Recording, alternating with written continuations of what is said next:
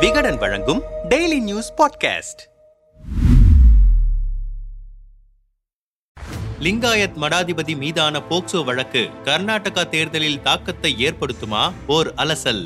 கர்நாடகத்தை பொறுத்தவரையில் ஒவ்வொரு சமூகத்திற்கும் சில மடங்கள் மடாதிபதிகள் என அச்சமூக மக்களின் மனநிலையை தீர்மானிக்கும் முக்கிய சக்தியாக மடாதிபதிகள் உள்ளனர். மொத்த மக்கள் தொகையான ஆறு புள்ளி ஐந்து கோடியில் பதினெட்டு சதவீதம் வரையில் லிங்காயத் சமுதாயத்தினரும் பதினேழு சதவீதம் வரையில் ஒக்காலிகா சமுதாயத்தைச் சேர்ந்தவர்களும் உள்ளனர். நூற்றி எழுபது தொகுதிகளில் வெற்றியை தீர்மானிக்கும் முக்கிய காரணிகளுள் இந்த இரு சமூக மடாதிபதிகள் உள்ளனர். இதனால் இவ்விரு சமூக மடாதிபதிகளை கைக்குள் வைத்திருப்பதில் பாஜக காங்கிரஸ் மதச்சார்பற்ற ஜனதா தளம் இடையே எப்போதும் போட்டி நிலவும். போக்சோவில் கைதான மடாதிபதி சித்ரதுர்காவில் உள்ள ஜகத்குரு முருக ராஜேந்திர வித்யா பீடம் மடம் லிங்காயத் சமூகத்தின் முக்கிய மடங்களுள் ஒன்று. இதன் மடாதிபதியாக இருந்தவர் சிவமூர்த்தி முருகா சரணரு. இந்த மடத்தில் தங்கி பத்தாம் வகுப்பு படித்த இரு மாணவிகள் தனியார் என்ஜிஓ உதவியுடன் இரண்டாயிரத்தி இருபத்தி இரண்டு ஆகஸ்ட் மாதம் போலீஸ் ஸ்டேஷனில் புகார் ஒன்றை பதிவு செய்தனர். அந்த புகாரில் தங்களை பல மாதங்களாக தனியறைக்கு வரவழைத்து சிவமூர்த்தி முருகா சரணரு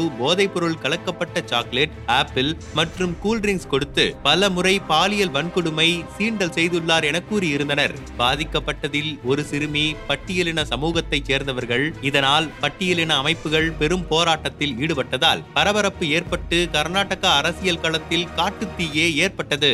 கடந்த ஆகஸ்ட் மாத இறுதியில் மைசூர் நசர்பாத் போலீசார் சிவமூர்த்தி முருகா சரணரு மற்றும் வார்டன் ரஷ்மி விடுதியின் நிர்வாகி பசவதித்யா உள்ளிட்ட ஏழு பேரை கைது செய்து போக்சோ வழக்கு ஐபிசி முன்னூற்று எழுபத்து ஆறு எஸ்சி எஸ்டி வழக்கு என மூன்றிற்கும் மேற்பட்ட பிரிவுகளின் கீழ் வழக்கு பதிவு செய்தனர். தலைவர்கள் கருத்து. இச்சம்பவம் பெரும் அதிர்வலையை ஏற்படுத்திய நிலையில் பாஜக முன்னாள் முதல்வர் எடியூரப்பா நிருபர்களிடம் சிவமூர்த்தி முருகா சரணரு மீது சிறுமிகள் கொடுத்த புகார் பொய்யானது என கூறினார். முதல்வர் பசவராஜ் பொம்மை சம்பவம் குறித்து முழுமையான விசாரணை நடக்கிறது விரைவில் உண்மை வெளியில் வரும் எனவும் பேட்டியளித்திருந்தனர். லிங்காயத் வாக்கு வங்கி சிதறும் என்பதால் காங்கிரஸ் மதச்சார்பற்ற ஜனதா தளத்தின் முக்கிய அரசியல் தலைவர்கள் இச்சம்பவம் குறித்து பொதுவெளியில் வாய் திறக்கவில்லை. இந்த நிலையில் தன்னை ஜாமீனில் வெளியிடுமாறு சிவமூர்த்தி முருகா சரணரு சார்பில் மாவட்ட நீதிமன்றம் மற்றும் கர்நாடக உயர்நீதிமன்றத்தில் தாக்கல் செய்யப்பட்ட இரண்டு ஜாமீன் மனுக்களும் தள்ளுபடி செய்யப்பட்டன.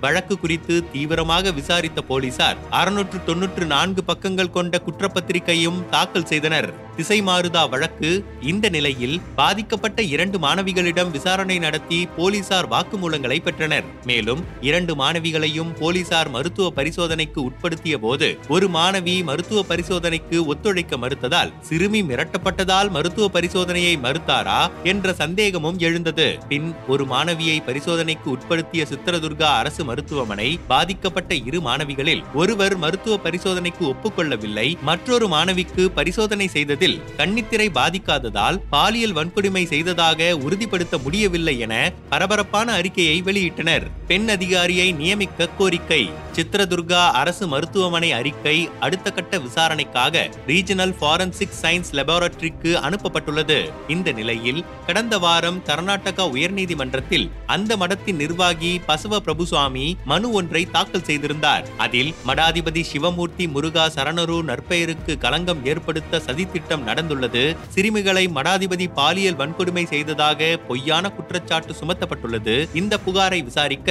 மூத்த பெண் போலீஸ் அதிகாரியை நியமிக்க வேண்டும் என கூறியுள்ளார். மேலும் பெயில் கேட்டு மீண்டும் மடாதிபதி தரப்பிலிருந்து தாக்கல் செய்யப்பட்ட மனுவும் கடந்த வாரம் தள்ளுபடி செய்யப்பட்டுள்ளது. தேர்தலால் தாமதமாகும். இதுகுறித்து கர்நாடக அரசியல் விமர்சகர்களிடம் பேசினோம். மடாதிபதி மீது போக்சோ வழக்கு பதிவு செய்யப்படும் முன்பிருந்தே அவர் மீது இது போன்ற பல புகார்கள் மேலோட்டமாக தெரிவிக்கப்பட்டு வந்ததுடன் அந்த மடம் குறித்து மீடியாக்களிலும் பல செய்திகள் வெளிவந்துள்ளன.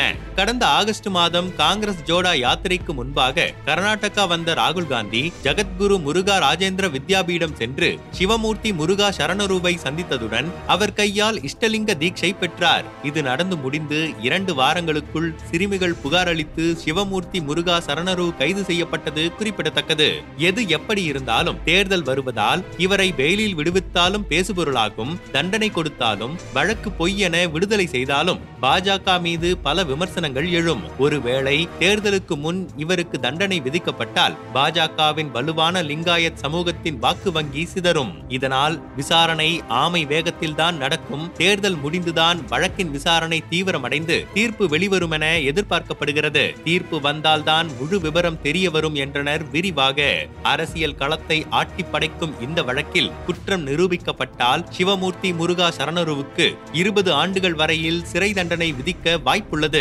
ஒருவேளை தேர்தலுக்கு முன்பு தண்டனை விதிக்கப்பட்டால் இது அரசியல் களத்தில் பெரும் மாற்றத்தை ஏற்படுத்தும் என்பதில் சந்தேகமில்லை.